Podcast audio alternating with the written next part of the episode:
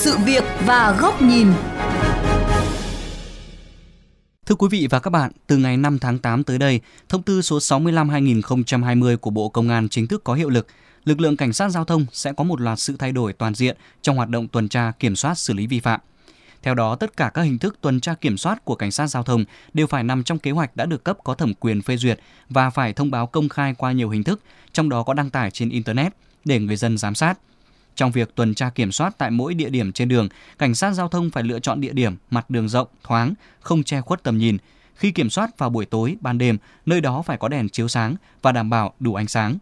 Đồng thời, lực lượng cảnh sát giao thông cũng sẽ rút ngắn số trường hợp được phép dừng xe kiểm tra từ 5 xuống 4 trường hợp. Điều 18 của thông tư quy định cụ thể, sau khi kiểm tra và thông báo kết quả kiểm tra, cảnh sát giao thông phải nói lời cảm ơn với chủ phương tiện vì đã hợp tác một số thính giả bày tỏ quan điểm về những nội dung mới trong thông tư 65. Ra đường gặp cảnh sát giao thông ngoài đường thì nhiều quá, nhưng người ta tâm lý sợ hãi khi ra đường và cũng tự hỏi tại sao lại phải cần cảnh sát giao thông nhiều như thế. Nhưng nếu mà bây giờ giảm bớt được số trường hợp bị kiểm tra thì cũng rất thuận lợi cho người dân. Em là sinh viên cũng rất sợ khi bị cảnh sát giao thông kiểm tra khi mà các anh cảnh sát giao thông họ công khai các kế hoạch kiểm tra thì cũng rất tốt cho người dân sẽ được các kế hoạch đó để tự bản thân chấp hành luật an toàn giao thông. Em nghĩ quan trọng là ý thức của người ta không phải việc phạt lỗi người đi đường. Một điểm nổi bật khác của thông tư 65 năm 2020 là lực lượng cảnh sát giao thông được trang bị các phương tiện, thiết bị kỹ thuật nghiệp vụ khi thực hiện nhiệm vụ tuần tra kiểm soát, xử lý vi phạm và đảm bảo an toàn giao thông trên đường, bao gồm cân kiểm tra tải trọng xe cơ giới, máy đo tốc độ có ghi hình ảnh, thiết bị ghi âm và ghi hình, phương tiện đo nồng độ cồn, thiết bị đo, thử chất ma túy, thiết bị phát hiện giấy tờ, tài liệu giả, thiết bị trích xuất dữ liệu thông tin từ thiết bị giám sát hành trình. Chị Bình An, một người dân trú tại quận Đống Đa, chia sẻ. Hàng ngày em đọc báo chí các vụ giết người, cướp của, đua xe phóng nhanh gây tai nạn rất là nhiều. Những người này thì họ khá là hung bạo, Ngoài nghiệp vụ thì công an giao thông cũng nên có công cụ để áp chế các đối tượng này bảo vệ xã hội. Còn nếu không mà không có công cụ hỗ trợ thì em nghĩ rất khó cho công việc của họ. Có thể thấy những điều chỉnh mới trong thông tư 65 là điểm cộng cho những nỗ lực của Bộ Công an trong việc minh bạch hóa công tác đảm bảo trật tự an toàn giao thông, mang lại hình ảnh thiện cảm hơn cho lực lượng cảnh sát giao thông.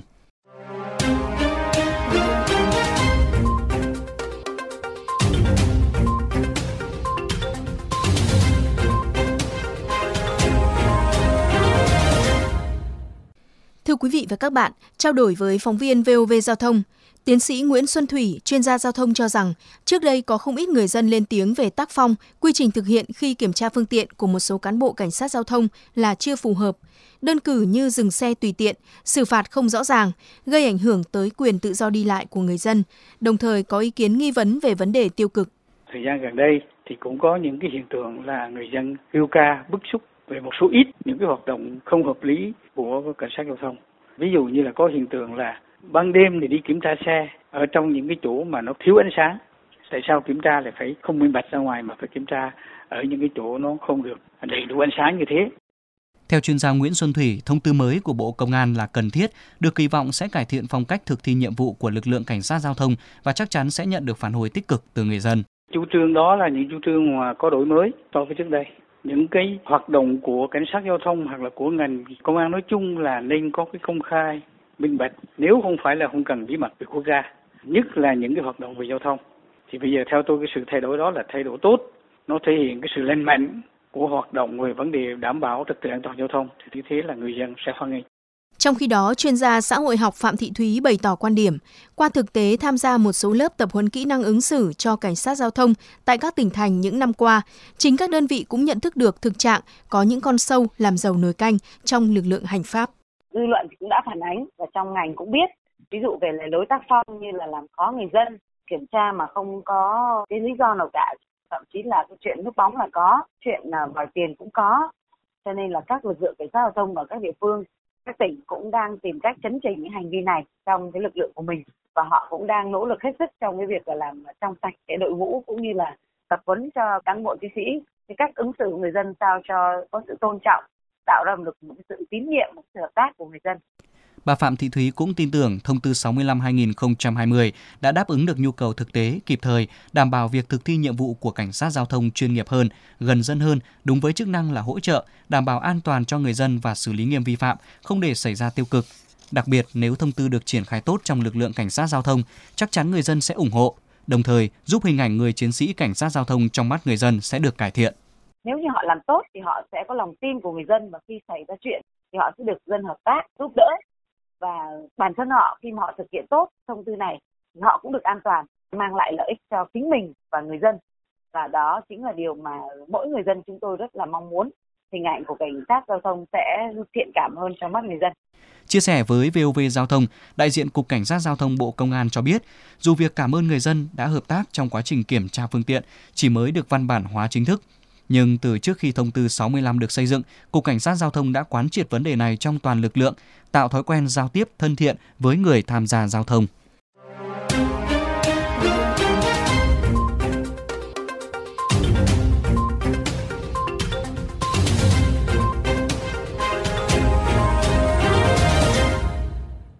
Thưa quý vị và các bạn, tiếp tục chuyên mục sự việc và góc nhìn ngày hôm nay, mời quý thính giả đến với bình luận của biên tập viên Chu Đức với nhan đề Nỗi sợ khi bị dừng xe liệu sẽ được giải tỏa. Cùng khoa học bằng lái B2 với tôi, có một trường hợp khá đặc biệt. Anh luôn đứng đầu lớp về điểm lý thuyết và thực hành trên xa hình. Nhưng khi ra thực địa, anh lại thường xuyên hồi hộp, phạm phải lỗi sơ đẳng là lỏng chân côn, dẫn đến chết máy giữa ngã tư. Các bạn học trêu chọc anh bị hội chứng sợ cảnh sát giao thông. Bởi lẽ cứ thấy bóng dáng các chiến sĩ áo vàng phía trước, anh lại tim đập chân run, không thể bình tĩnh lái xe. Tìm hiểu mới vỡ lẽ. Anh từng bị dừng xe kiểm tra vi phạm khi đi xe máy trước đó và có ấn tượng rất xấu đến mức ám ảnh với kỷ niệm đó. Theo logic tâm lý, khi không đủ bình tĩnh trước vô lăng, khi để nỗi sợ lấn át, tài xế sẽ ra quyết định sai lầm. Ở trường hợp bạn tôi, anh từng dập mình khi thấy cảnh sát giao thông ở phía xa đã phanh gấp giữa nút giao đèn tín hiệu, dẫn đến một vụ va chạm với xe phía sau. Do may, hậu quả của vụ việc chỉ thiệt hại về phương tiện. Ví dụ cho những trường hợp phổ biến khác cũng bị hội chứng sợ cảnh sát giao thông. Đó là những vụ việc người tài xế không chấp hành hiệu lệnh dừng xe, chống người thi hành công vụ, bất chấp lao xe vào gây thương tích cho lực lượng cảnh sát giao thông.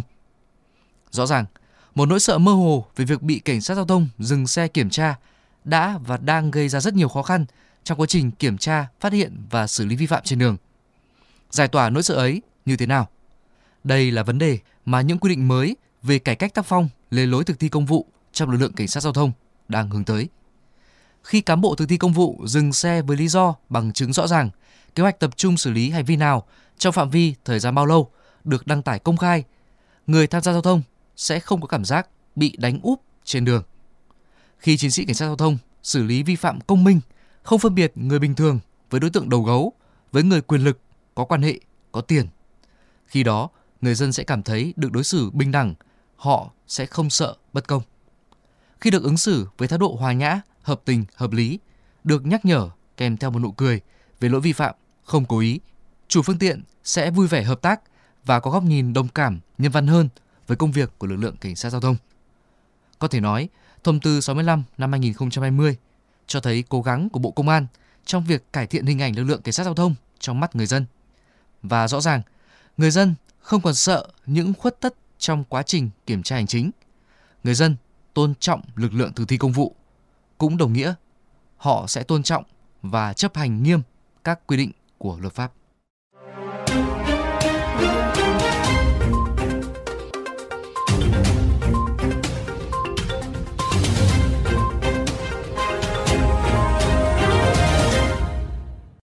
Những nội dung vừa rồi đã khép lại sự việc và góc nhìn hôm nay. Cảm ơn quý vị đã dành thời gian lắng nghe. Chúng ta có thể nghe lại nội dung này trên website vovgiao thông.vn.